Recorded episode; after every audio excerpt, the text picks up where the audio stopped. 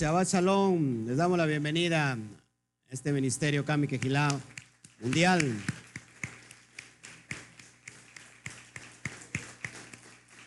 Si nos ayudan a compartir, por favor, vamos a meternos de lleno a este, a este tema tan apasionado, tan impresionante, que, bueno, ya estamos por culminar la primer carta a los tesalonicenses. Entonces eh, les pedimos por favor que si nos ayudan a compartir ya para cerrar este capítulo, compartan por favor en sus, en sus redes sociales, voy a compartir yo también por favor, para que podamos eh, llegar a más, a más almas en todo el mundo. Esto está creciendo y nadie lo puede parar más que el propio Eterno. No es por gusto del, del, hombre, sino es por lo que el Eterno quiere para estos tiempos. Amén. Bueno, este, saque su Torah, por favor, y vamos a la, a la primera carta a los tesalonicenses. En el capítulo 5 y vamos a cerrar. Gloria a Shem, porque nos habíamos retrasado ya demasiado en, en esta carta. Yo creo que el Eterno es bueno.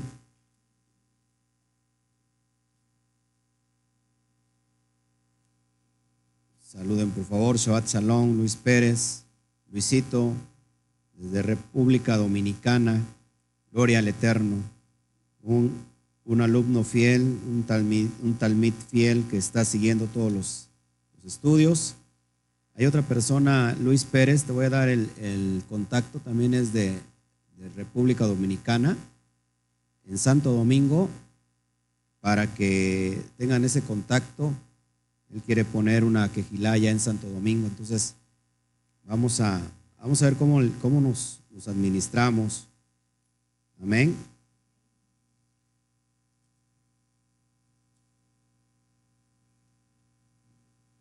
Entonces, primera de Tesalonicenses, capítulo 5. Vimos la semana pasada la vida que agrada al Eterno, cómo, cómo movernos, cómo, cómo eh, vivir de acuerdo a los, a los, a los misbod del Eterno, cómo quiere que nosotros le, sirvamos. Shabbat Shalom, Bertita Palafox. Gloria al Eterno, que ya están todos aquí, listos. Entonces, la vida que agrada a Elohim, en lo que vimos en el, en el capítulo este, pasado, y estamos por culminar esta, esta, esta carta, esta, estas dos cartas, porque son primera y segunda, habla de la, de la venida, de la segunda venida del Mashiach. Y creo, creo que para nosotros son los tiempos. Y, y mira cómo Pablo exhorta a toda la quejilá de Tesalónica, una, una quejilá pequeña, pero llena de amor, como lo hemos visto, como lo hemos visto en los estudios, llenas de amor, eh, llena de, misericordia. Eh, ayudaba mucho también a, a Rab Shaul. Y, bueno, esto es muy importante porque aunque la carta fue escrita en el año 51 después de Mashiach, todos lo saben aquí, eh, esta carta, este, y, no es para nuestros tiempos, sino es para una comunidad que estaba en Tesalónica, esta carta, sin duda alguna, nos está hablando de todos los conceptos que nosotros estamos viendo y estamos esperando la venida de Mashiach. ¿Cuántos dicen amén? Entonces, abra por favor su, su Brit Hadashah para las personas que están recién integrándose y que son personas nuevas. porque nosotros decimos al, al Nuevo Testamento Brit Hadashah? ¿Qué significa Brit Hadashah? Pacto renovado. ¿Por qué no Nuevo Testamento? Porque no es algo nuevo al, al, anterior. No sé si me explico. El mal llamado Antiguo Testamento y Nuevo Testamento es un mote que le puso Marción del Ponto en el año 130 después de Mashiach. Marción del Ponto era un qué? Una, un hereje que fue perseguido por la Iglesia Católica pero después la Iglesia Católica pone eh, su doctrina de Marción del Ponto. ¿Cuál era la doctrina básica del Marción del Ponto? A ver si se acuerdan. No, lo acabo de decir. No, la doctrina básica de Marción del Ponto. la teología del reemplazo. ¿En qué consiste la, la teología del reemplazo? Es decir, que el Eterno reemplaza a su pueblo Israel y ahora su nuevo pueblo es la iglesia. Esa es, es una doctrina marcionita, de Marción del Ponto, lo repito, es un hereje y es, ¿y por qué? ¿Y por qué se le conoce Antiguo y Nuevo Testamento? Sobre todo por las personas que nos están viendo por primera vez o que son recién integrados. Muy fácil. La idea del Antiguo y Nuevo Testamento de Marción del Ponto es porque, decía él, hay dos dioses, uno bueno y uno malo. El Dios malo es el Dios del Antiguo Testamento. ¿Por qué? Porque mató a mucha gente, perverso, mataba a niños, eh, gente grande, mujeres, de todo. Era un Dios malo. Pero tenemos un Dios bueno. En el Nuevo Testamento, llamado Jesús. Y ese es el Dios bueno. Entonces, por eso a él le puso antiguo y Nuevo Testamento. Cada vez que nosotros le decimos Antiguo Testamento, estamos desechando el pacto del Eterno. Y cada vez que nosotros decimos Nuevo Testamento, estamos desechando el pacto del Eterno. Entonces no es Nuevo Testamento, es Brit Hadashah. ¿Qué significa Brit Hadashah? Pacto renovado. ¿Dónde vemos la palabra nuevo pacto? Haré con ustedes nuevo pacto en Jeremías capítulo 31, versículo 31. ¿Sale? Ahí dice, y este es el nuevo pacto. La palabra nuevo pacto en el hebreo es Brit Hadashah, que significa pacto renovado. ¿Cuál es el pacto renovado del Eterno? Que ahora la ley, que fue primera escrita en tablas, haciendo alusión no solamente a las tablas de piedra con que Moshe eh, baja del monte Sinai, sino haciendo referencia a las tablas de piedra del, del corazón del hombre porque el corazón del hombre estaba qué? Endurecido. Ahora, ¿cuál es el pacto renovado? Que esa ley que fue escrita en tablas y que no pudo entrar, ahora, después de la dispersión, después del castigo, después del exilio de, de todo Israel, ese pacto iba a estar en la mente y escrita en el corazón. Ese es el pacto renovado que el propio Mashiach dice, esta es, la, esta es la copa que representa mi sangre y que esta sangre representa el nuevo pacto o el pacto renovado, haciendo alusión que ahora la Torah, la ley, va a estar escrita en nuestra mente y en nuestro corazón. Por eso nosotros no le decimos Nuevo Testamento. Lo repito, decir Nuevo Testamento es estar en contra del pacto del Eterno. Brit Hadashah, la Brit Hadashah es no es una división, no es un divorcio entre el pacto del Eterno y lo que vino a predicar Mashiach. Es, en realidad, es una unidad, es una unión. Sin, apunte esto porque es muy importante. Si, si nosotros, si, si nosotros queremos interpretar la Brit Hadashah sin los recursos del Tanakh, es decir, sin los recursos, voy a decir los términos que sé para que me, me puedan entender sobre todo las personas nuevas sin, sin, el texto de, la Torah, sin el texto del Antiguo Testamento, nunca se, podrá, se podría interpretar el Nuevo Testamento por sí solo. ¿Todos aquí? Ahora, ¿qué ha pasado con la comunidad eh, cristiana? Que ha venido a interpretar el, o ha querido interpretar qué? El Nuevo Testamento fuera de todo el contexto del Antiguo Testamento. ¿Y qué se crea? Nuevas doctrinas, nuevas teologías y, termina siendo una herejía, porque no podemos quitar ni añadir al texto de la Torah. Si nosotros le quitamos o le añadimos, eso se convierte en maldición. No quitarás y no aumentarás. ¿Sí? Entonces, esto es muy claro. Si yo quiero, eso es una regla, una regla de interpretación muy básica. Si yo quiero eh, interpretar correctamente las cartas de Rab Shaul, como lo que estamos viendo ahorita, como el capítulo que vamos a ver, ¿qué es lo que tengo que hacer? Ya lo he dicho esto. Tengo que, ver qué es lo que dijo Mashiach, ¿sí? Para que yo pueda entender a Pablo, porque acuérdate que Mashiach envía a Pablo a los gentiles. Ahora, Pero si yo quiero entender el, el, mal llamado Nuevo Testamento, ¿qué es lo que tengo como contexto para poder entender el mal llamado Nuevo Testamento? El mal llamado Antiguo Testamento. Tengo que, tengo que entender el texto de la Torah para que yo pueda entender. Ahora, ¿qué pasa con todas las doctrinas del día de hoy? De todas las doctrinas cuando digo del cristianismo me refiero desde el catolicismo a todas las demás denominaciones a través del mundo. Son más de 40 mil y aumentan cada día. Ahora, cada doctrina está basada en una teología. Y una teología se compone de esto, de que sacas un texto de contexto y se vuelve un pretexto y se convierte en una teología y se convierte en una denominación. Y muchas de esas teologías están tomando que textos por aquí, por allá, y como decía Juanito, se crea un, un Frankenstein. Se crea un monstruo que no tiene patas ni pies ni pico. Y entonces no se puede entender. De dónde se ha extraído mucha teología que ha sido distorsionada completamente del Tanaj, precisamente de las cartas de Pablo. Porque Pablo, supuestamente algunos dicen que él dice que la ley, que ya no estamos bajo las obras de la ley, refiriéndose o pensando que está refiriéndose a la ley de Moshe. Para empezar, ¿la ley es de Moisés? No, la ley no es de Moisés. La ley, la ley, la Torah es del Eterno. ¿Qué significa ley?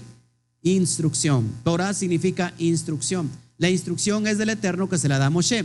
Esa jamás ha caducado ni pasó de moda.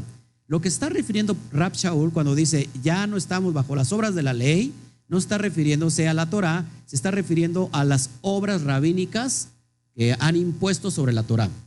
Ya nosotros no estamos bajo esas obras rabínicas. ¿sí? ayer platicaba yo, por ejemplo, de la kippah, los que me vieron, los que vieron el estudio. La kippah no es Torah, entonces yo no estoy sometido a reglas de hombres. No sé si me explico.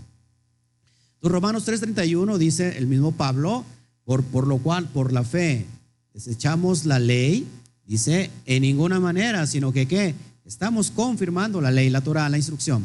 Entonces la, instrucción no puede pasar de moda. ¿Por qué no puede pasar de moda? Porque es la instrucción del Abacadosh. Si yo quiero tener éxito en la vida, si yo quiero prosperar en la vida, si yo quiero encontrar la esencia de mi persona, para qué estoy, para qué nací, para qué estoy aquí, qué es lo que voy a hacer, necesito la instrucción y esa instrucción viene de parte del Eterno. Ahora, eso ya lo dejó por escrito. ¿Todos aquí? Si nosotros queremos conocernos, tenemos que volver a la esencia. Y dice en Yehoshua 1.8, nunca se apartará de tu boca este libro de la ley. Porque la Torah se tiene que hablar, se tiene que declarar. Nunca se apartará de tu boca este libro de la Torah, sino que de día y de noche meditarás en él y harás conforme a todo lo que está escrito y entonces hará, harás prosperar tu camino y todo te saldrá bien. Entonces la instrucción es lo que necesitamos para el día de hoy.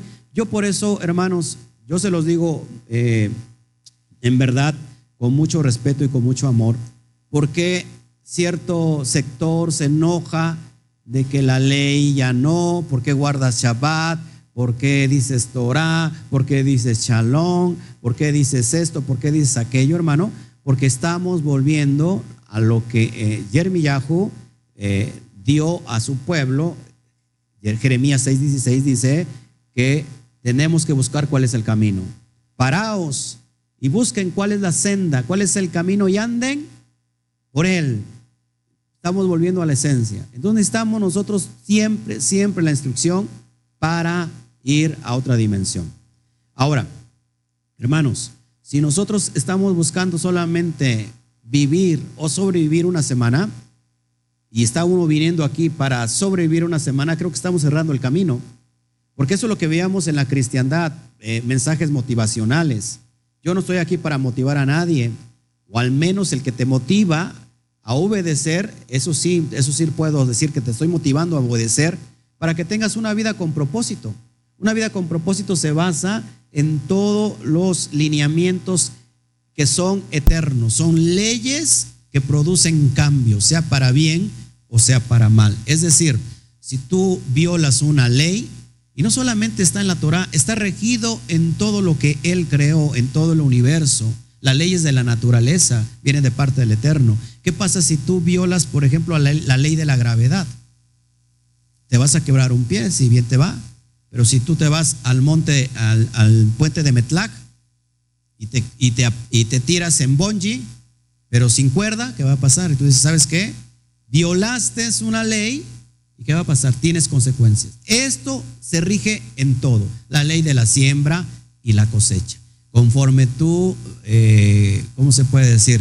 Tú pagues, conforme tú des, es lo que vas a recibir. ¿Sale? Mashiach dice, todavía le aumenta un poquito y un poquito más. Entonces, es bien importante, ¿por qué hago esta acotación? Porque creo que mucha gente nos está empezando a ver, sobre todo nuevecita, y tiene mucha, mucha duda, mucha, mucha duda que, que todavía ellos eh, no les cuadra, pero están creyendo. Entonces, para creer, tienen que, entender, tienen que reflexionar. Yo he visto videos, estábamos viendo hace un rato un video, porque pues no hay música, no, ustedes, ¿qué, ¿qué música pongo? No? Hay mucha música hebrea, algunos ya les empezamos a entender y algunos ya están dobladas, pero la música hebrea inclusive, mucha está, eh, eh, está arraigada a la cábala. ¿Sí? Por ejemplo, de Ana Bekoa, es una canción muy bonita. Ana, Ana Bekoa, para los que no saben y son obesitos, es un, una puerta dimensional. Es una, ¿cómo se llama? Una expresión, ¿cómo se llama? Se me olvidó la, la palabra.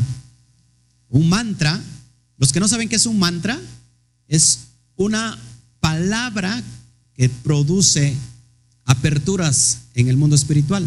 Entonces, Ana Bekoah es una dimensión espiritual que dicen los cabalistas que para subir a Ana Bekoah es, híjole, está bien grueso. La bronca no es subir, sino la bronca es bajar. Entonces, sin querer, Mucha gente no lo sabe y está, está abriendo portales dimensionales. A ver si me, si me entiendo esto. ¿Y han escuchado los 72 nombres de Dios? Bueno, todo eso tiene que ver con... Hay mucha música que tiene raíces de ese tipo. Entonces, no todo, no todo es bueno. ¿Qué va, qué va a pasar? Que como no hay música, entonces Luego terminamos escuchando las adoraciones, ¿no? Porque pongo ahí en el YouTube y digo, hay adoraciones de, de las que antes cantábamos. Y usted ve a la gente, mire, usted ve a la gente entregada, llorando, y toda la gente, toda la gente llorando, quebrantada, los músicos igual. ¿Y qué pasa? Están emocionados nada más. Porque cuando no hay una correcta revelación, cuando nadie, cuando sabes cuando nadie sabe lo que adora, o sea, cuando tú estás adorando y no sabes lo que adoras, es una emoción. Y tienes que volver una vez a lo mismo. Pero hermanos, nosotros tenemos ese potencial de que nosotros sabemos lo que adoramos. Y ese es el, punto clave. Por eso mi corazón está de empezar a grabar música. Eh, yo creo que es un reto muy grande para mí. Yo creo que voy a terminar también vendiendo mole los domingos porque ya este, ya es el único día que tengo desocupado y ya hasta mi esposa ya me reclamó y me dijo, ¿sabes qué? Te voy a enviar con el hermano Toño a África. Entonces, dice, presta atención, presta atención también para mí, tienes una esposa, tienes un hijo. Y la verdad es que, hermanos, sí, es un trabajo, me ve la cara hinchada, eh, pero eh, en verdad es que ayer nos acostamos cerca de las 3 de la mañana Seguimos trabajando todo el tiempo. Mi esposa ayer en la noche estábamos cenando Shabbat. Dice, por favor, ya deja de trabajar. Yo le dije, es que estamos trabajando, estoy trabajando en, en, en, esto, en la palabra. Pues sí, pero mira. Y tiene razón, tiene razón. Me voy a terminar desgastando. Entonces, por eso necesitamos de ustedes, hermanos, que nos echen la mano a, implementar, porque mucha gente a lo mejor dirá, ya el, el pastor quiere que llegue y que esté todo listo. Hermanos, es que no sabe usted todo lo que está, el trabajo que está atrás. Entonces, entonces, si ustedes nos ayudan, nos harían la vida más fácil, ¿no? Llegar y que esté todo, yo se los agradezco, pero hay dos, tres, cuatro personas que están sirviendo, pero no son suficientes. Todos somos llamados a servir. Entonces, hermanos, volviendo al tema, yo no sé por qué me, me largué tanto en la introducción, pero es que es bien importante escudriñar todo esto como debe de ser. Ahora, vamos entonces a entrar de lleno, déjeme ver quién nos está ya viendo. Chabat Shalom, Isaac Argueta, desde. Mm, ay, se me olvidó el Se me va el país. Cerca, la frontera de México, que es Guatemala, desde Guatemala.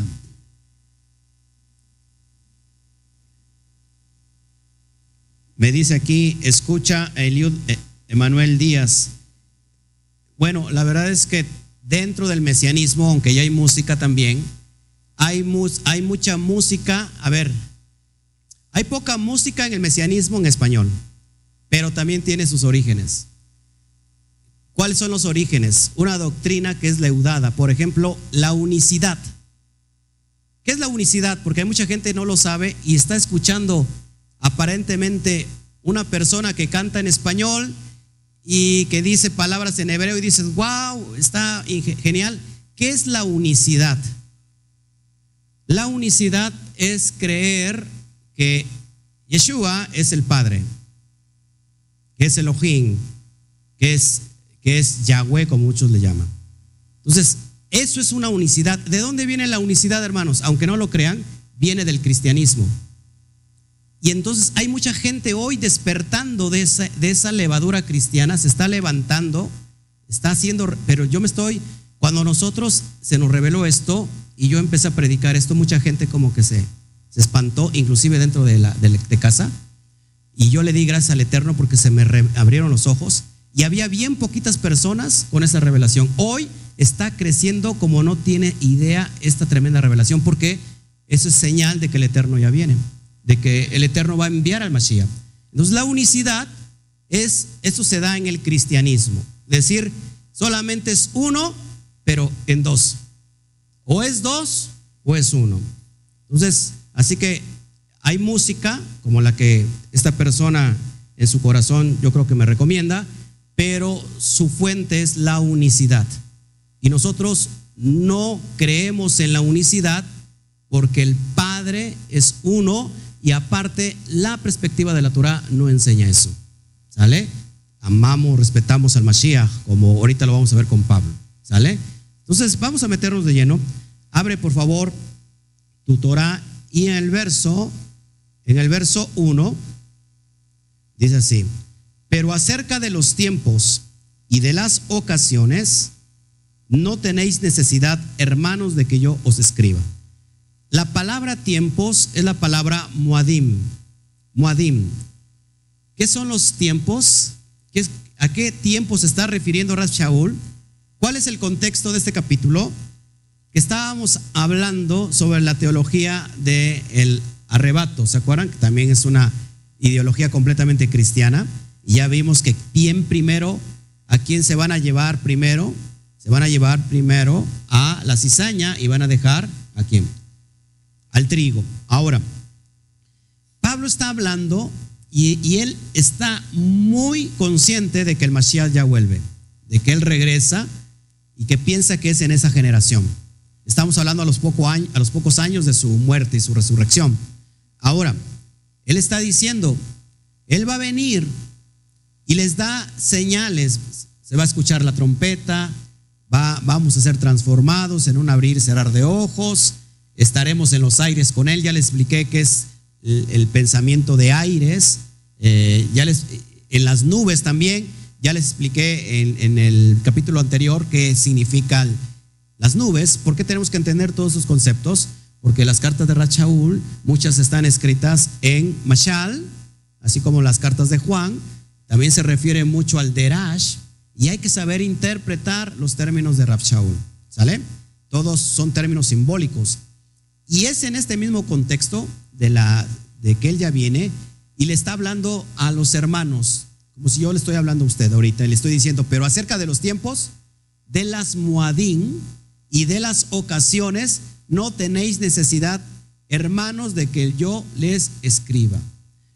¿Por qué yo no tengo, así como Pablo con ustedes, de que les diga sobre los tiempos? Porque nosotros conocemos el rol profético, el calendario profético establecido por Hashem. ¿Sí? ¿Cuál es el calendario profético? Las siete fiestas anuales, que inician con Pesaj. ¿Todos aquí? Inician con Pesaj y, y sabemos qué cumplimiento tuvo Mashiach en las, en las primeras fiestas llamadas las fiestas de primavera. Cuatro fiestas. Eso ya lo hemos estudiado. Yo ya no tengo necesidad de decirles eso, ¿no?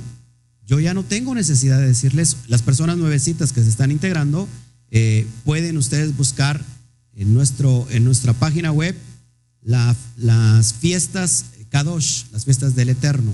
Búsquelo y va a ver todo el rol profético. Ahora, se dividen en dos. En el año hay siete fiestas, siete fiestas anuales. Tenemos lógica, una fiesta semanal, Shabbat, pero de las fiestas anuales son cuatro en primavera y tres últimas en otoño. Ahora, las tres fiestas de otoño, vería ustedes si lo saben, Yom Teruah, Yom Kippur y Sukkot. Ahora, estas fiestas no las ha todavía cumplido el Eterno, eh, Mashiach. Sabemos nosotros que Él regresa por todo el calendario profético, por toda la profecía escrita en la Torah, que Él regresa en una fiesta.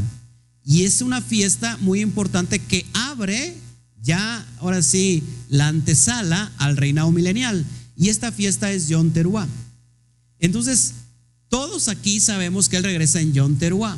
Para las personas nuevas, Yom Teruah es más o menos en el calendario greco-romano que nosotros tenemos, o gregoriano, estamos hablando entre septiembre y octubre. ¿Sí? ¿Todos aquí? Entonces, Mashiach regresa en una fiesta. ¿Por qué tiene que regresar en una fiesta? Porque está cumpliendo la Torah. Porque la Torah así lo establece, porque el Padre así lo estableció.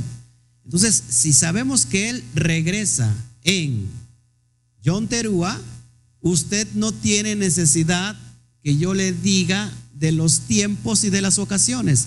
No le tienen necesidad que le diga de los Muadim. No sé si me explico. Ustedes no tienen necesidad, hermanos, que yo les escriba esto. Porque iniciamos nosotros trabajando con todo esto. Cuando iniciamos las cuestiones de las raíces hebreas, ¿qué pasó?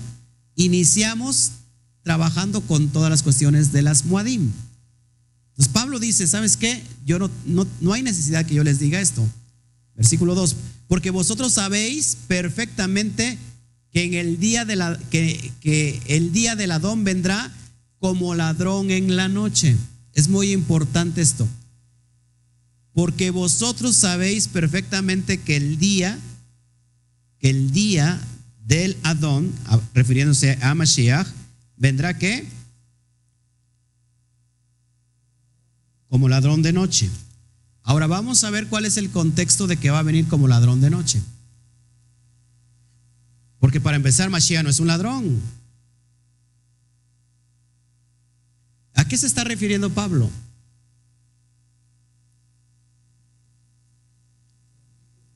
por aquellos que no están guardando la Torah y no saben ni por dónde, ni por ni, ni para cuándo, y para ellos va a ser como un ladrón. Porque si alguien sabe que va a entrar un ladrón a su casa, que le aseguro que no dormiría, sino que velaría. No sé si me explico. Cuando alguien sepa que va a entrar un ladrón a su casa y usted le gana el sueño, llámele a, a, ¿cómo se llama? A Chio, en total ella no duerme, dice. Vamos a ver, vamos a ver qué dice Mateo 24, 43, por favor. Mateo 24, 43. Así que hermanos, en mucho amor yo les digo que tengan mucho cuidado, no todo lo que brilla es oro. Mateo 24, 43. Dice así, pero sabed esto, que si el padre de familia supiese a qué hora el ladrón habría de venir, velaría y no dejaría minar su casa. Entonces, ¿cuál es la parábola que nos está enseñando aquí el Mashiach de eh, Mateo 24? Que nosotros tenemos que velar,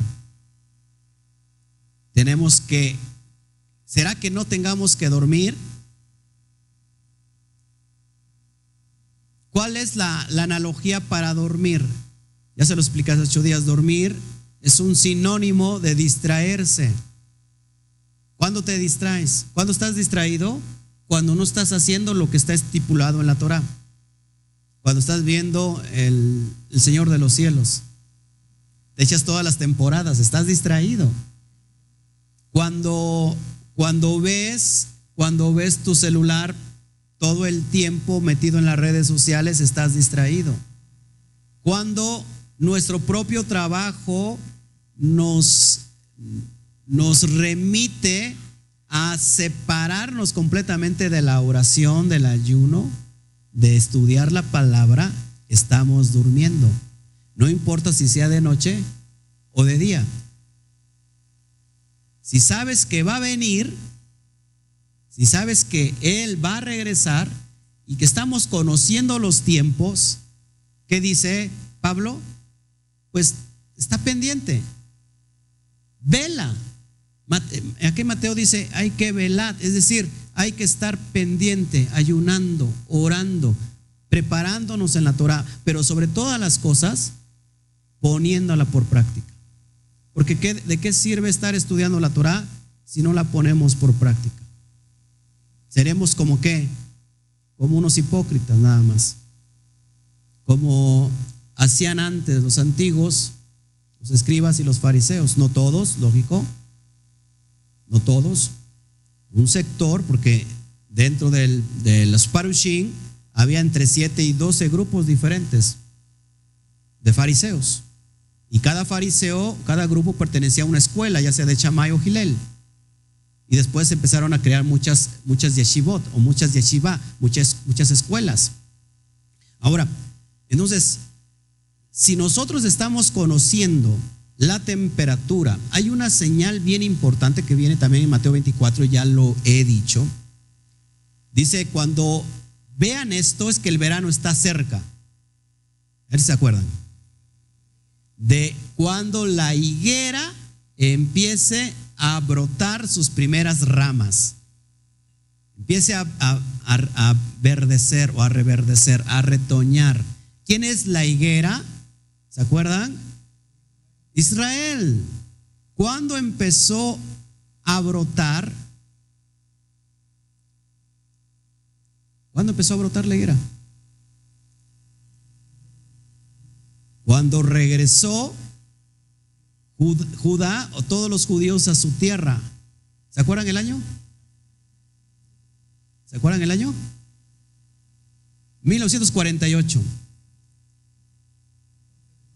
14 de mayo de 1948. La ONU, ahí estaba México también, votaron porque se les regresara el territorio nacional a Israel. Pero solo, solamente estaban los judíos. Por eso se le conoce como judíos. Pero judíos no es todo Israel. No sé si me explico. Ahora, ahí empezó a retoñar la higuera. Ya la higuera, dice el profeta, un milagro sucederá en Isaías cuando una nación nazca en un día. Y tú te pones a pensar, ¿cómo es posible que una nación pueda nacer en un día? No se podría, ¿no? Bueno, pues es un milagro y eso ya sucedió. Ya sucedió con el Estado de Israel. ¿Cuántos años llevamos? Más de setenta y tantos.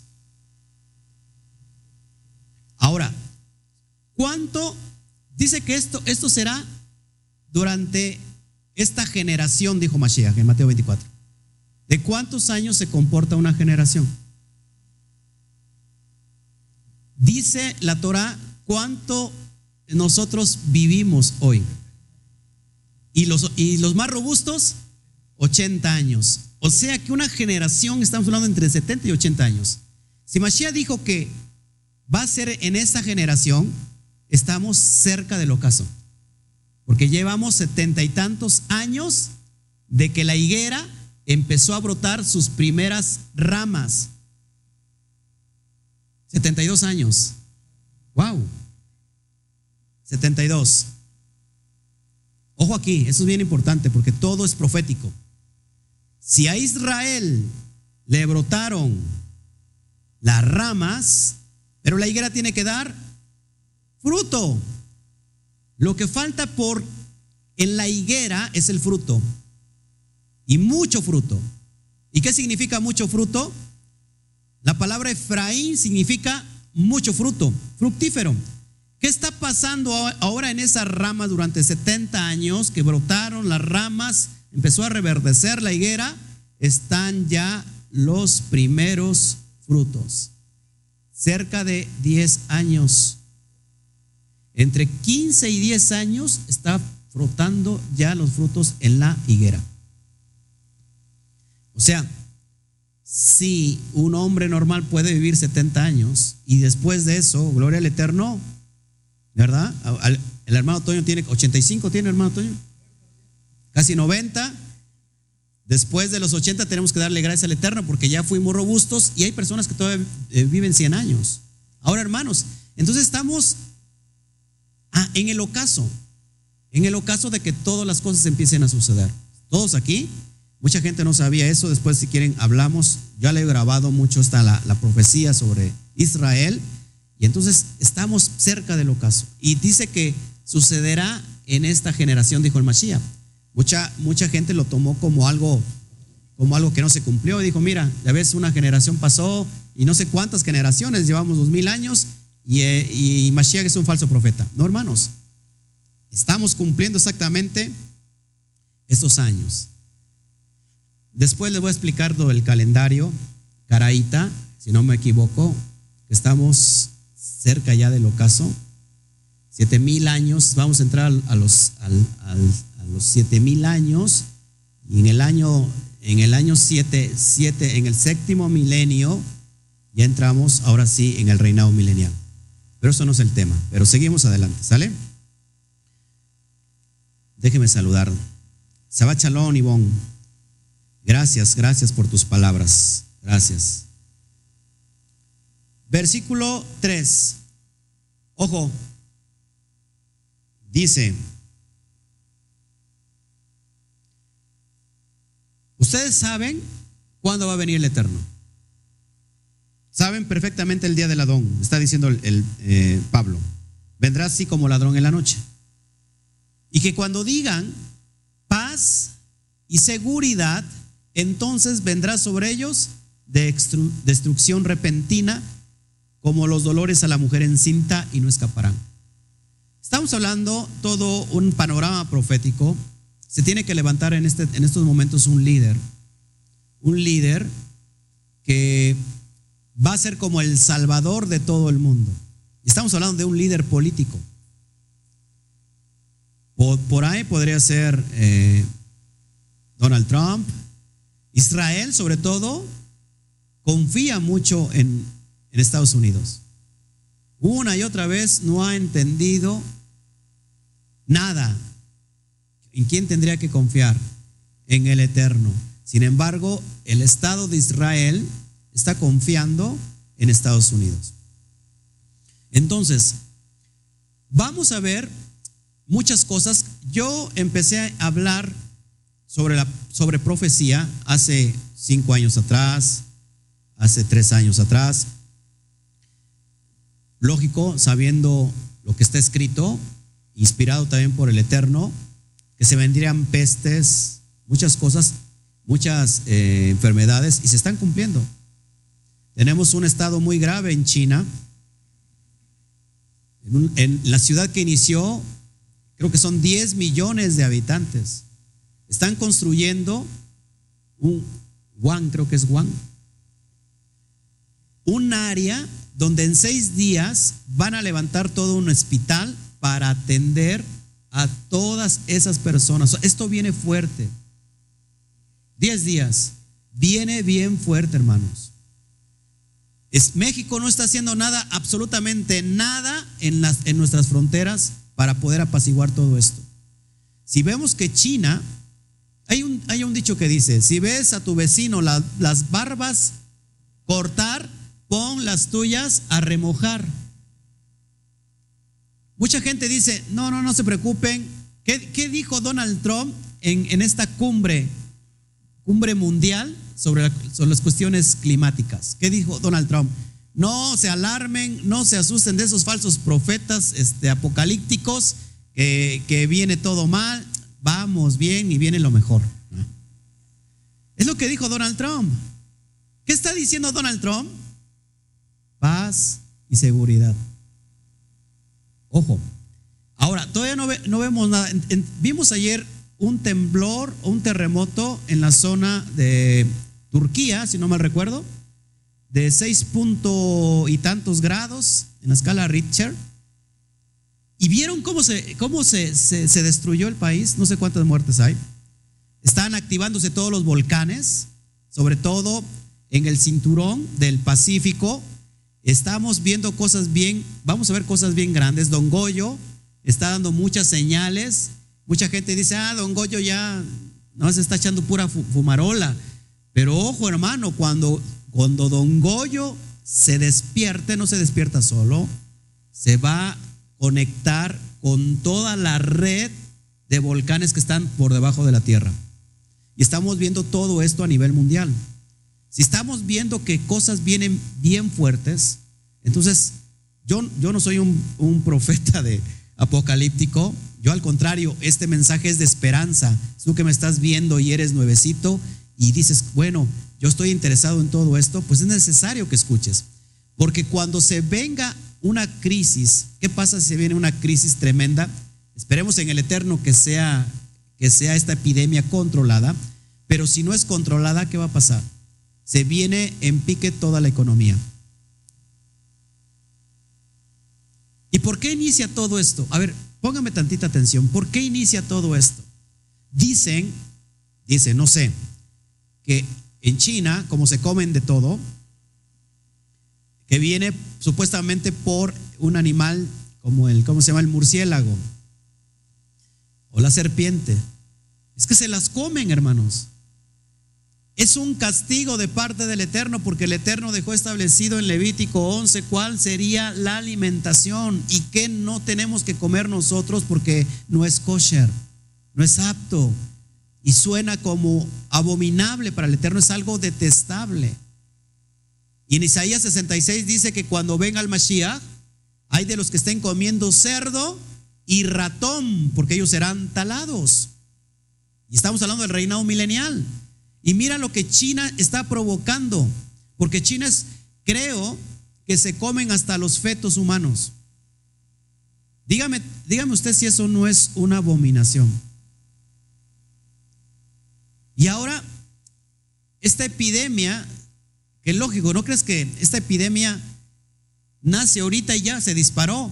Tiene que tener un tiempo de proceso. ¿Cuántas, una incubación, cuántas personas ya no se contaminaron que fueron a China y que regresaron a nuestro país? Y no nada más a nuestro país, sino a todas las partes del mundo. En Europa, hermanos. Sí, hermanos, entonces tengamos, volteemos a ver al que hizo los cielos y la tierra y creemos en las Muadín, en las estaciones que nos dejó como señales, según dice el libro de Bereshit, en, en, Génesis, que puso señales y estaciones en los cielos para que podamos entender cuál es el reloj profético del Eterno. Entonces, cuando esto se acelere, el mundo va a esperar que alguien se levante con, con, ahora sí, con toda la capacidad y autoridad, como un país de Estados Unidos puede ser, y diga, ¿saben qué? Lo que, lo que Trump está ya proclamando, y seguridad. Y la humanidad empieza a confiar en el hombre y, y, no, no voltea a ver al Eterno. Ahora, es muy importante esto. Se está, se está preparando el nuevo orden mundial. ¿Cuál es el nuevo orden mundial? Todo el mundo ya lo sabe. El nuevo orden mundial es una misma moneda, un mismo, un mismo gobierno y una misma religión. Todo bajo una, misma, un mismo concepto. Entonces, hermanos, esto se está preparando. La moneda virtual que se está, que se está dando a todas las naciones. Increíble que, increíblemente también México va a entrar en ese, en ese medio de que ya no va a existir el, la moneda eh, física, el, billete, sino que ahora va a ser todo virtual. Hermanos, vamos a estar acorralados, la tribulación va a empezar, les, les, así les aseguro que no va a tardar mucho en empezar la persecución, la tribulación. Y Pablo dice, cuando alguien diga paz y seguridad, entonces vendrá sobre ellos destrucción repentina como los dolores a la mujer encinta y no escaparán. ¿Sobre cuáles vendrá esto? ¿Sobre quién vendrá esto? Si, si, Pablo está diciendo, ustedes no tienen necesidad de los tiempos, porque ya lo saben, pero cuando digan paz y seguridad, hay de ellos, porque sobre ellos vendrá todo esto. Sobre aquellos que no quieren nada con el, con el Eterno, con aquellos que no quieren sus pactos, porque a ver, nosotros no guardamos el Shabbat. El Shabbat nos guarda a nosotros. Ay, que la huida no sea en Shabbat, dijo Mashiach. Mateo 24. Ay, que la huida no sea en Shabbat. Imagínate. Seguimos. Ahora fíjate la diferencia. Dice, más vosotros, Ajim, Ajayot, hermanos, hermanas, no estáis en tinieblas para que aquel día os sorprenda como ladrón. Ahí te lo estoy confirmando. ¿Para quién viene como ladrón? Para los que no saben ni papa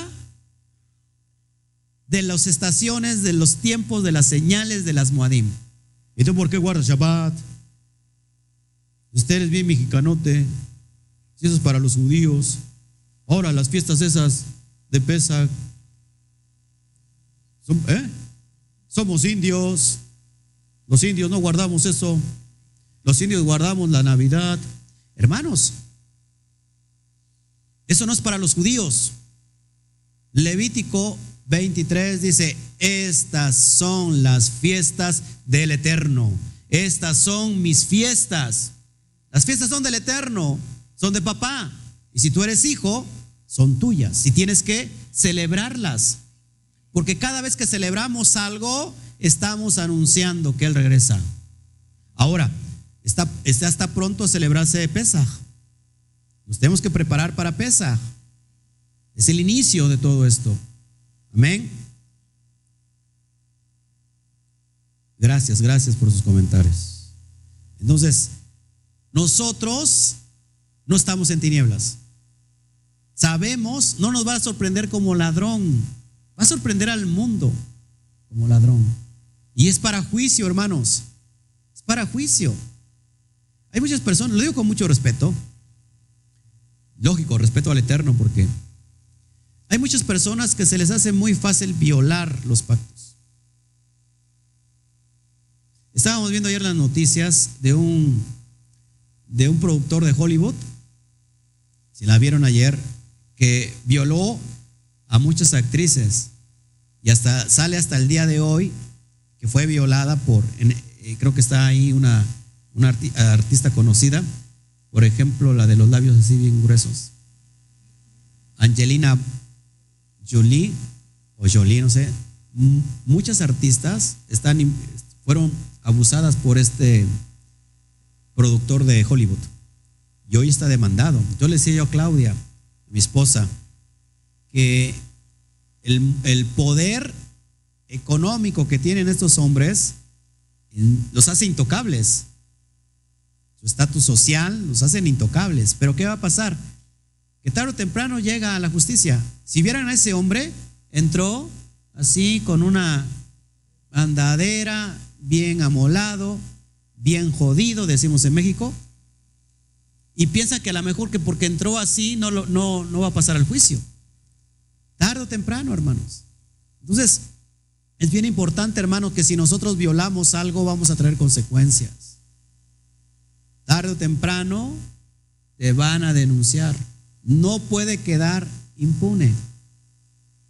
Entonces, si nosotros creemos verdaderamente eso, ¿qué es lo que tenemos que hacer?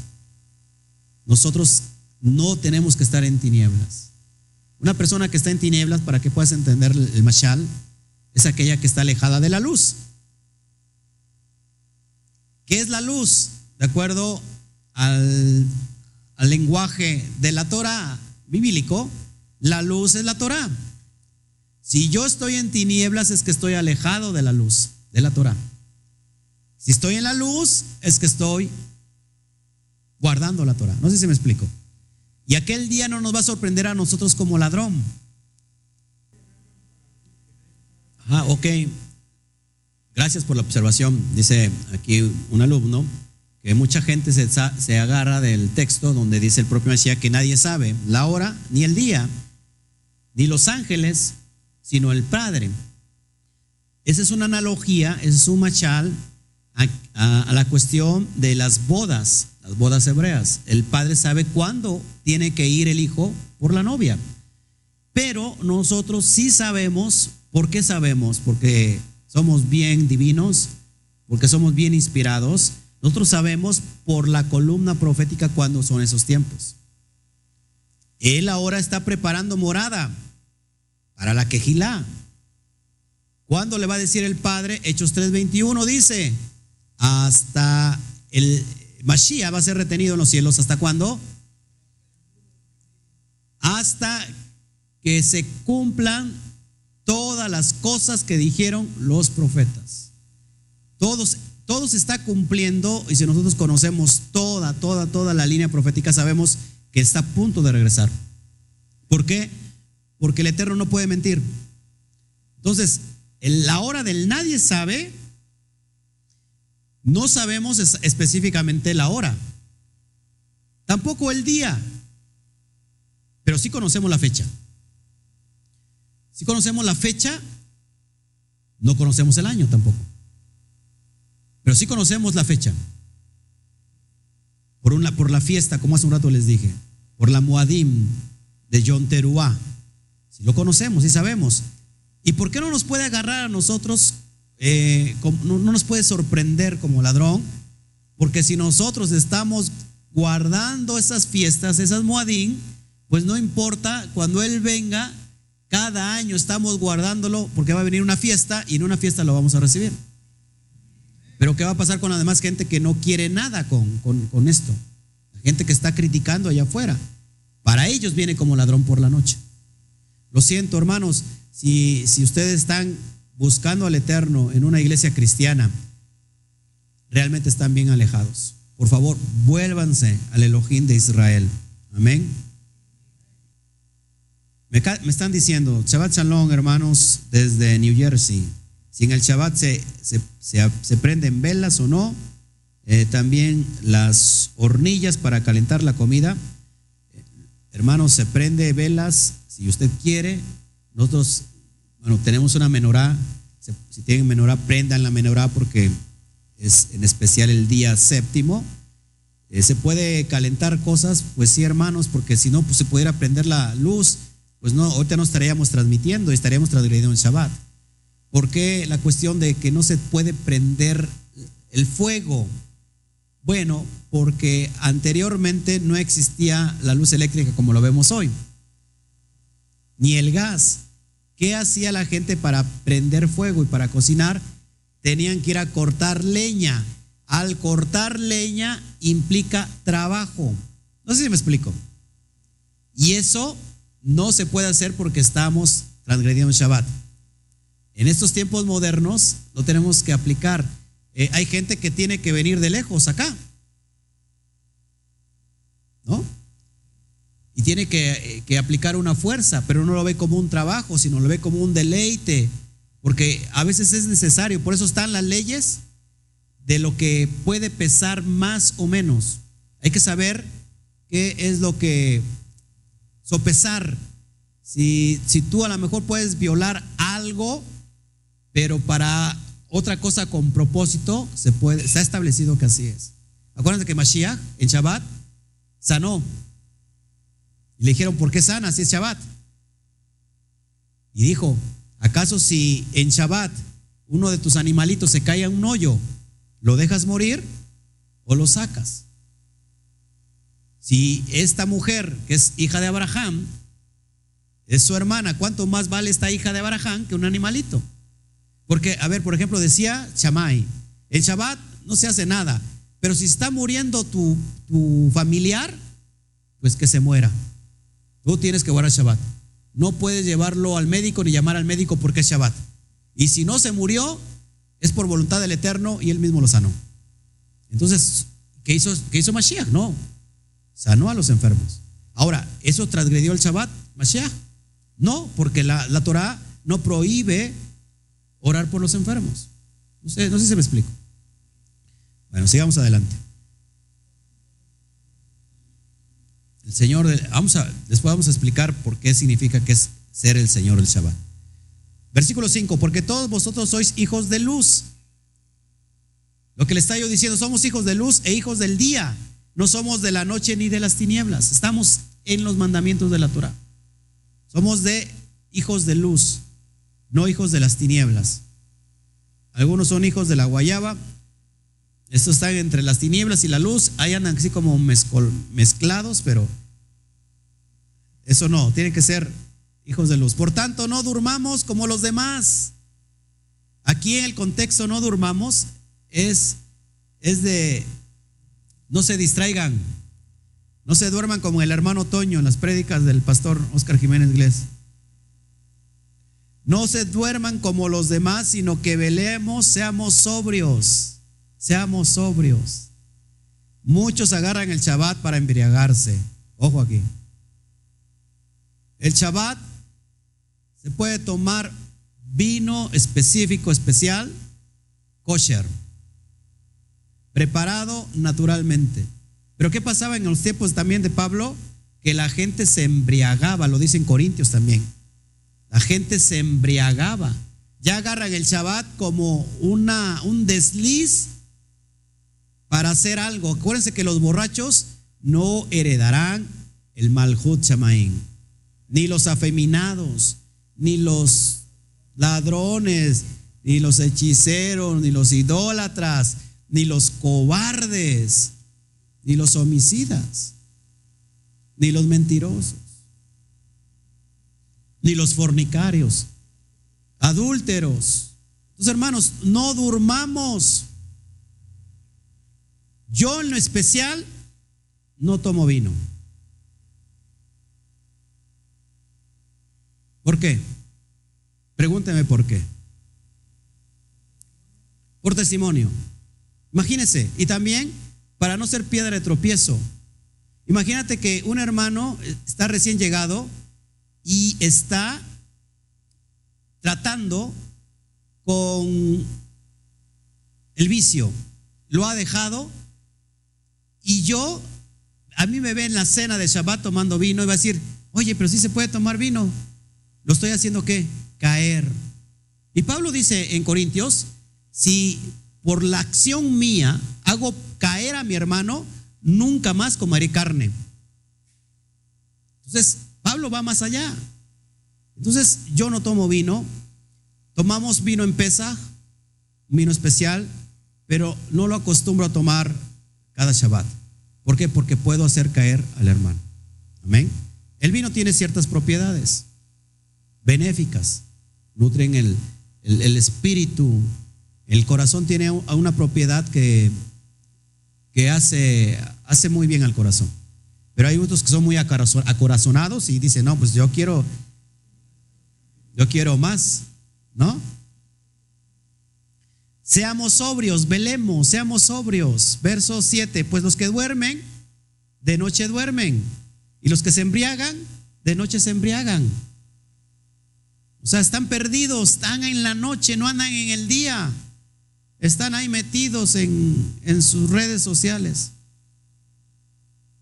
Están ahí nada más con el dedito, sí. Dice, pero nosotros que somos del día, seamos sobrios, habiéndonos vestidos con la coraza de la fe y de amor y con la esperanza de la salvación como yelmo. Una vez también Pablo lo toma en Efesios, que es la coraza de la fe. Es todo un equipamiento que te protege de no caer en el Yetzer Hará, en la mala inclinación. La coraza de la fe, la, la emuná, que es la obediencia a, a los misbod, a lo que está escrito aquí. El amor, la jabá, la fidelidad. Y con la esperanza de salvación como yelmo, sabemos que nosotros vendrá el tiempo de refrigerio para el pueblo de Israel. ¿Cuándo? En el reinado milenial. Y esto ya se acerca. Ahora, si tú no, si a ti te aburre el Shabbat, si a ti, te aburre la palabra, pues esto es lo que vamos a estar escuchando en el milenio. Dice algunos, por eso me duermo ahorita, aprovecho para dormirme para que ya en el milenio ya haya dormido todo. Verso 9, porque no nos ha puesto Elohim para ira. Ira, ira, ira. No es de esta ira, ira, para enojo, sino para alcanzar salvación por medio de nuestro Adón, Yeshua el Mashiach. ¿Sí? No durmamos, seamos sobrios. Verso 10, ¿quién murió por nosotros para que, quien murió por nosotros, perdón, para que ya sea que velemos o que durmamos, vivamos juntamente con Él? Aquí en el contexto, ya sea que velemos, que estemos cumpliendo la Torah, o que durmamos, es decir, que muéramos, vivamos juntamente con Él. Porque nosotros, como Pablo, que fue perseguido por eso, creemos en la resurrección de los muertos. Tenemos el mayor ejemplo en el Mashiach, que resucitó de los muertos, para vida eterna. Esa es nuestra esperanza. ¿Había, hay casos de resurrección en la Torah? Sí, pero no como el Mashiach, es decir, es el primogénito entre los muertos. ¿Por qué? Porque él resucitó, pero ya no para no morir más. Las otras personas resucitaron. Lázaro resucitó. Cuatro días apestaba, a muerto ya. ¿Y qué pasó? Volvió a la vida, pero él volvió, volvió a morir. La resurrección que estamos hablando es una eh, transición, una transición dimensional a otro estado, a otro estado elevado, a otro nivel de espiritualidad. Verso 11, por lo cual animaos unos a otros y edificaos unos a otros, así como lo hacéis. la, la, la, la, iglesia, el cajal que estaba en Tesalónica, se animaban los unos a los otros. Así debemos hacer nosotros, hermanos. Cuando vea que una persona no viene, no vaya, y, ¿y, qué te pasó? ¿Qué te hicieron? ¿Por qué no vas? Eso no es animar, hermanos, es, entablar, querer entablar un chisme para seguir murmurando. No es decir, hermano, ¿sabes qué? Te extrañamos en la congregación. Vaya usted, párese ahí. No es que tengo diversos problemas, no me importan los problemas. Fuimos llamados para esto. Así que anímelo, exhórtelo. No preste ahí oído para ver qué te hizo el pastor. ¿Qué les voy a hacer, hermanos? Lo único que hago es exhortarlos, pero no les gusta el exhorto. El exhorto lo ven como una, un ataque. Ay, la trae algo, la trae contra mí. Hermano Otoño, ¿lo he exhortado? O sea, ya hablando fuera de relajo, ¿o no lo he exhortado? Yo lo he exhortado al hermano Otoño. Pero se le escurre, mira, ahí está sentado.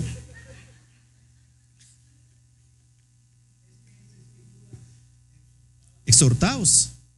Animen, anímenlos a unos. Si la persona tiene una, una amargura, una raíz de amargura, dice Pablo, no dejando brotar una raíz de amargura, entonces anímenlo a que esa amargura sea disipada. No échele más lumbre al fuego. A ver, a ver, dime, dime, dime. Ay, no, si tiene razón. No, no, no, hermano, anímelo a salir de, de la ¿cómo se puede decir? De la amargura, de la apatía, del desierto. Nadie puede vivir lejos de la quejilá. Ya me voy a guardar chavada a mi casa. Vosotros sois la vid. No, yo soy la vid, dijo Mashiach. Vosotros son los pámpanos. Separados de mí, nada pueden hacer. Pero la gente dice, no, yo quiero guardar mi casa. Sobre todo le hablo a las personas, hay personas que no tienen dónde guardar el Shabbat y por la lejanía pues lo hacen virtualmente, por eso estamos también dando este servicio. Pero si tú estás aquí y puedes venir, pues ven. Para eso es, para eso es el cajal.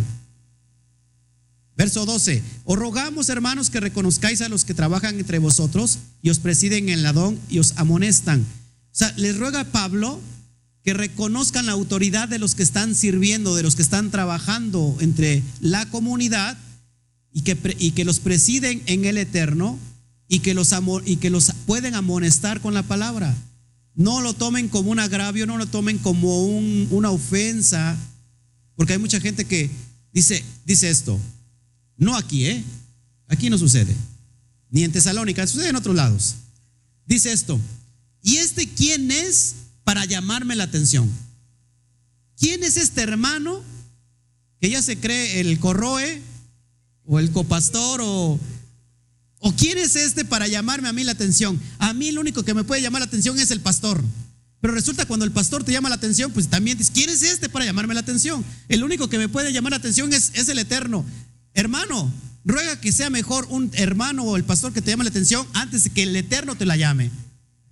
Porque cuando él te la llame, no quiero estar en tus zapatos. Por eso están las advertencias.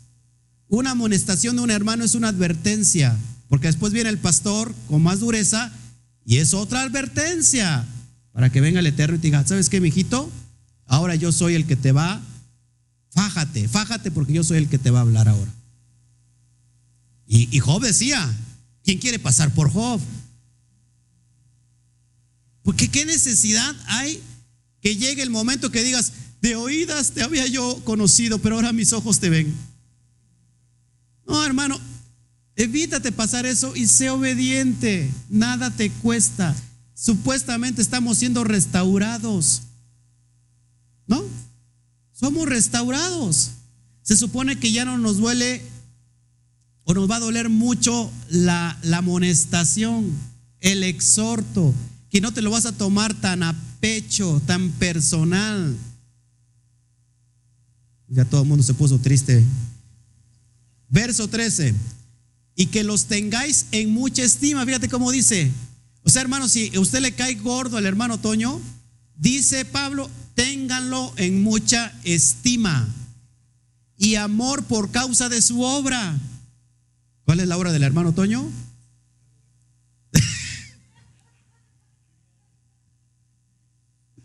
bueno, pero es su obra. Tengámoslo por estima los hermanos que trabajan para el eterno. ¿Ya comió, hermano pastor? Alguien, me decía, hermano pastor, era del norte. Hermano pastor, ¿ya comió hermano? ¿Ya comió pastor? ¿Ya salió usted a pasear? ¿Lo podemos llevar a pasear? Estoy disponible los domingos, podemos ir a Cancún, podemos ir a Veracruz, con todo gusto. No sé, hermanos, al hermano Toño, hermano Toño, ¿cómo va con las clases? Este, ¿Le podemos ayudar? Eh, a Juan, que se la pasa comiendo en toda la transmisión, no sé. No sé si sea nervioso, no sé. Estimen a las personas que trabajan porque están trabajando con amor. Ahora, hermano, también la otra parte. Si usted ve que el siervo que está trabajando lo está haciendo con, no con amor, sino con qué? Con autoritarismo, pues póngalo en su lugar también. ¿Sabes qué? Mira, ni el pastor me llama la atención como tú. Ahí sí dile, ¿tú quién te crees? No sé si me explico. Ayudémonos los unos a los otros. Si a alguien se le, ya se le, ¿cómo dice el dicho? ¿Se le colgó a las barbas? ¿O cómo, es? ¿Se le subió a las barbas? Pues fíjese en el pastor que ni barba tiene. Ayudemos. Ahora, hay personas también, esto sí es cierto, por los maltratos de los siervos, de los servidores, mucha gente se ha ido. Y lo, peor, es que no se van ni siquiera por el pastor. Y se van, pero nunca le cuentan nada al pastor. ¿Por qué? Sea usted sincero, ¿sabes qué? Me maltrató Juan. Mire, hermana, me maltrató Juan. Y ya yo hablaré con Juan. Y no, no le convidó lo que come. No sé si me explico, hermanos. La idea es hacer unidad de Hat, ¿sale? Verso 14. ¿Está, ¿Estamos entendidos todos? También os rogamos, hermanos, que amonestéis a los ociosos.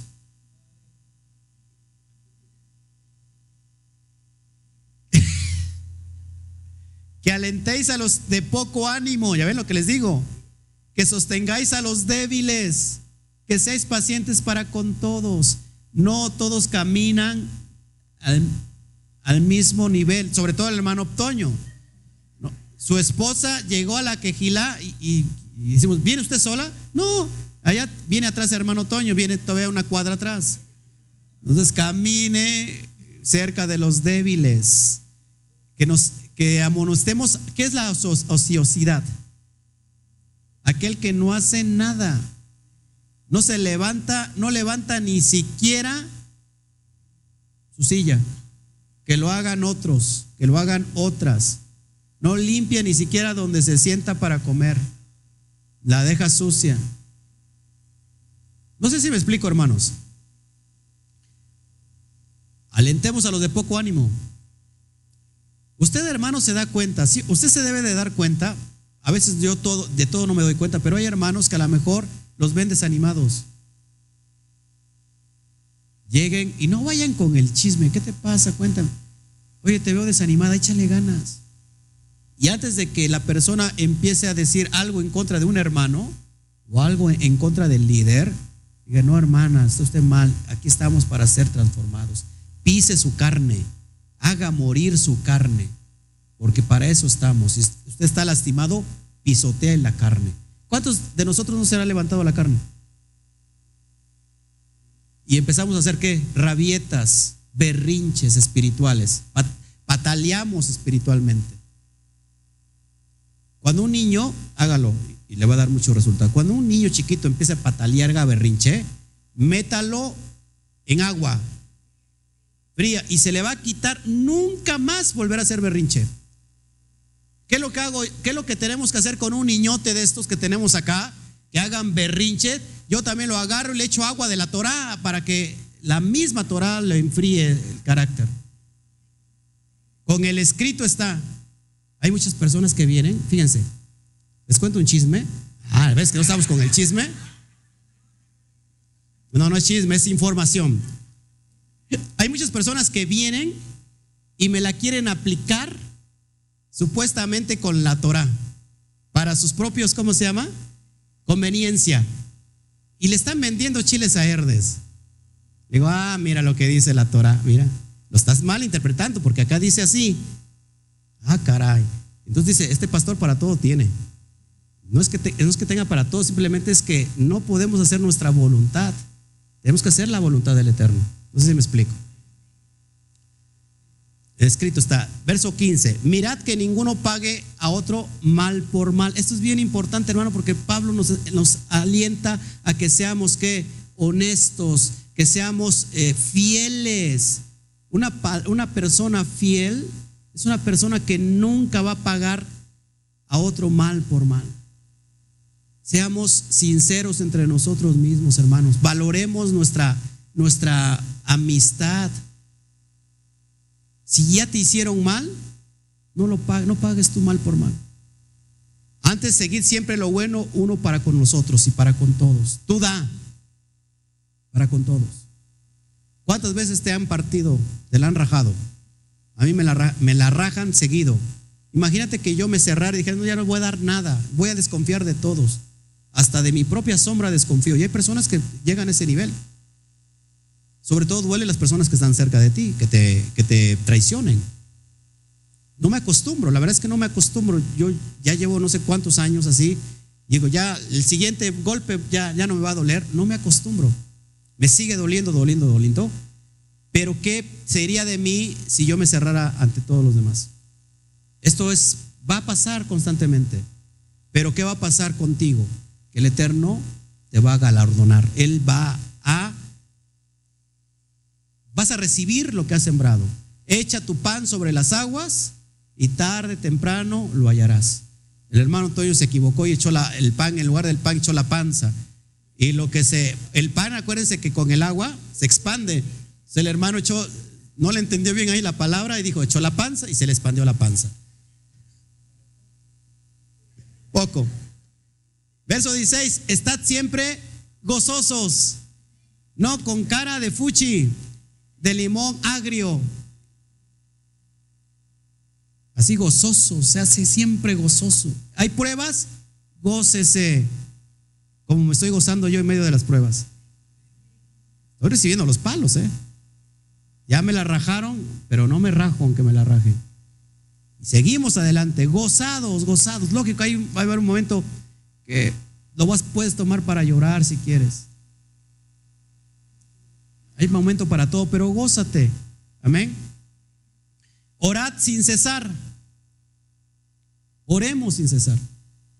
no está, no está saliendo bien, sigan orando, sigan orando, sigan orando. Hagan tefilá, hagan tefilot. Verso 18, dad gracias en todo, porque esta es la voluntad de Elohim para con vosotros en el Mashiach Yeshua. Dar toda rabá. Di conmigo, toda rabá. Toda rabá significa muchas gracias. Da muchas gracias al Eterno. Hashem, toda rabá. Mi suegra llegó a casa, toda rabá Hashem. Algo me va a enseñar mi suegra. ¿No? Eh, que, que mi novio me dejó, toda rabá Hashem. Que, que algunos se fueron de la quejilá, toda rabá Hashem. Ya vendrán nuevos y mejores. Yo digo un dicho, dice que lo que sea que pelar, que se vaya remojando. Porque al fin de cuentas nosotros estamos instruyendo, la verdad, tenemos muchos errores, pero demos gracias en todo momento y en todo tiempo, hermanos. Demos gracias en la tribulación. Estamos en la cárcel. ¿Qué hizo Rab Shaul en la cárcel? ¿Se gozó o, o puso a lamentarse? Se gozó y empezaron qué? A adorar, alabar. De ahí viene el salmo del el rock de la cárcel.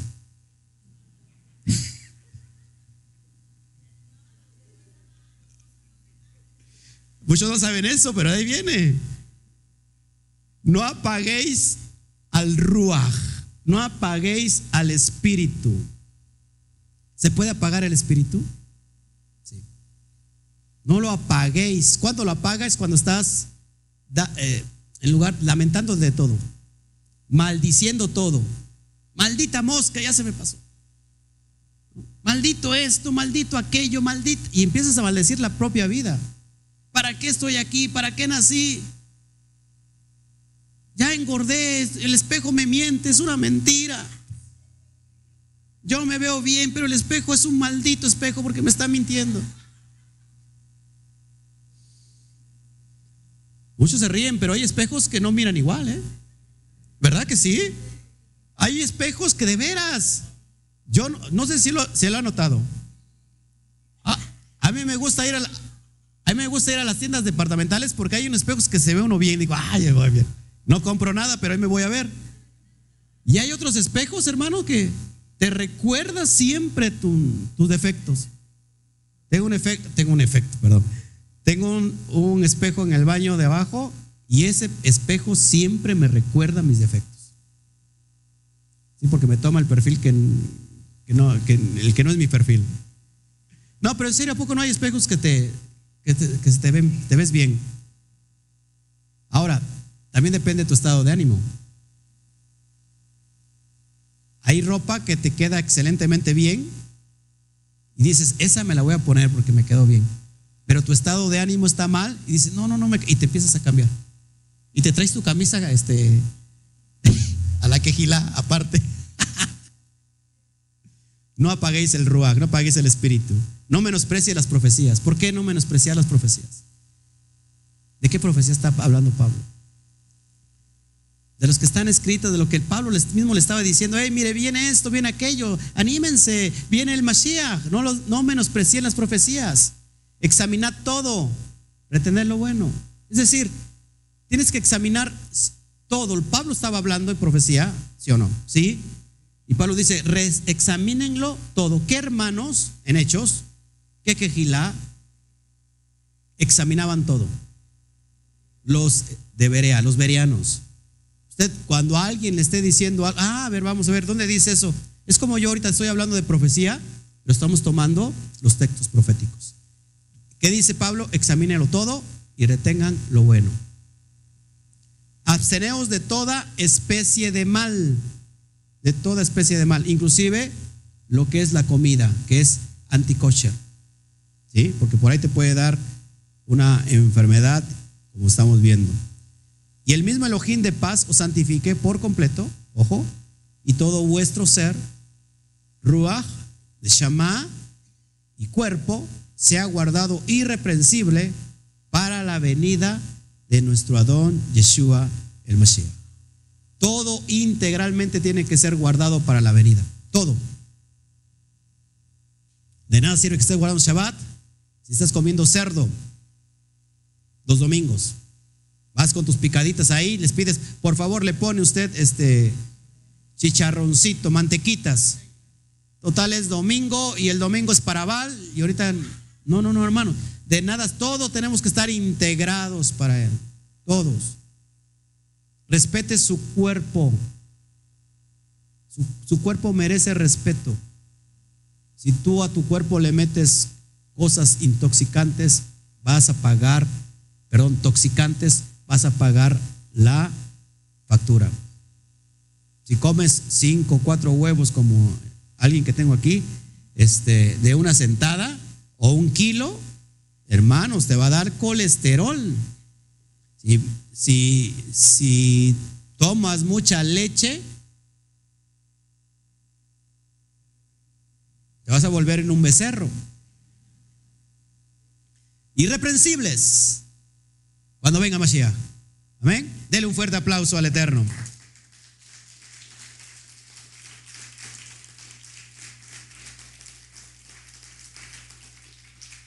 Fiel es el que os llama, el cual también lo hará. ¿Quién está llamando? El Eterno nos llama, nos está llamando, dice Él, lo va a hacer. Hermanos, orad por nosotros. Yo también, yo se los digo a todos los que nos están viendo, a los que están aquí, oren por, por mí, oren por los que estamos trabajando por la obra, no solamente por mí, sino por todos los hermanos que a nivel mundial se están levantando para anunciar las Besorot, sobre todo en doctrinas bien planteadas, bien plantadas, perdón, sin levadura eh, romana, oren por ellos, porque es muy difícil el camino. Orad por nosotros, saludad a todos los hermanos con ósculo santo, que es la palabra ósculo, con un beso santo, un beso de respeto. Hermanos, os conjuro por el Adón, os declaro por el Adón que esta carta se lea todos los santos hermanos, todos los que, los Kadoshim, los Ajin Kadoshim. Y con eso terminamos. La gracia de nuestro Adón Yeshua, el Mashiach, sea con todos vosotros. Amén. Y bueno, eso es la, cerramos con esta carta, la primera carta a los tesalonicenses. La siguiente semana ya iniciamos con la segunda carta, que sigue hablando sobre el, eh, el anticristo, vamos a hablar un poquito del anticristo, del antimashiach, de, de lo que ha de venir antes de que vengan los tiempos finales. Amén. Bueno, saludamos a todos. Voy a ver si hay preguntas, perdón, porque a veces no este. Ok, no hay, no hay preguntas. Debe revisar, por favor. Perfecto. Gloria al Eterno por todos los que se añadieron. Si nos estás eh, viendo ahorita, acabas de entrar, bueno, eh, nosotros vamos, estamos saliendo. Pero te invitamos a rato a las 5 de la tarde a examinar la parashá que tenemos, llamada Ba e Irá, y es la parashá número 14 del de la segunda parashá de Éxodo, de Shemot. Así que nos vemos, nos vamos a ratito. Muy bonito estudio, pastor, muchas gracias. Eh, la idea es que lo pongamos todos por obra. Si usted me ve hinchado, la verdad es que es por la desvelada y aparte la cámara es un poco defectuosa. Creo que el de la, edición le pone ahí, le mueve algo, porque así es el de la edición. Entonces, bueno, no haga usted caso de eso. Eh, nos vemos a ratito. Nos despedimos de todos ustedes. No nos despedimos, sino que vamos a dar un, un break, vamos a meternos a la comida. A la cuenta de tres decimos, hermanos, todos, uno, dos, tres, Shabbat, Shalom. Aplausos al Eterno. Nos vemos a rato.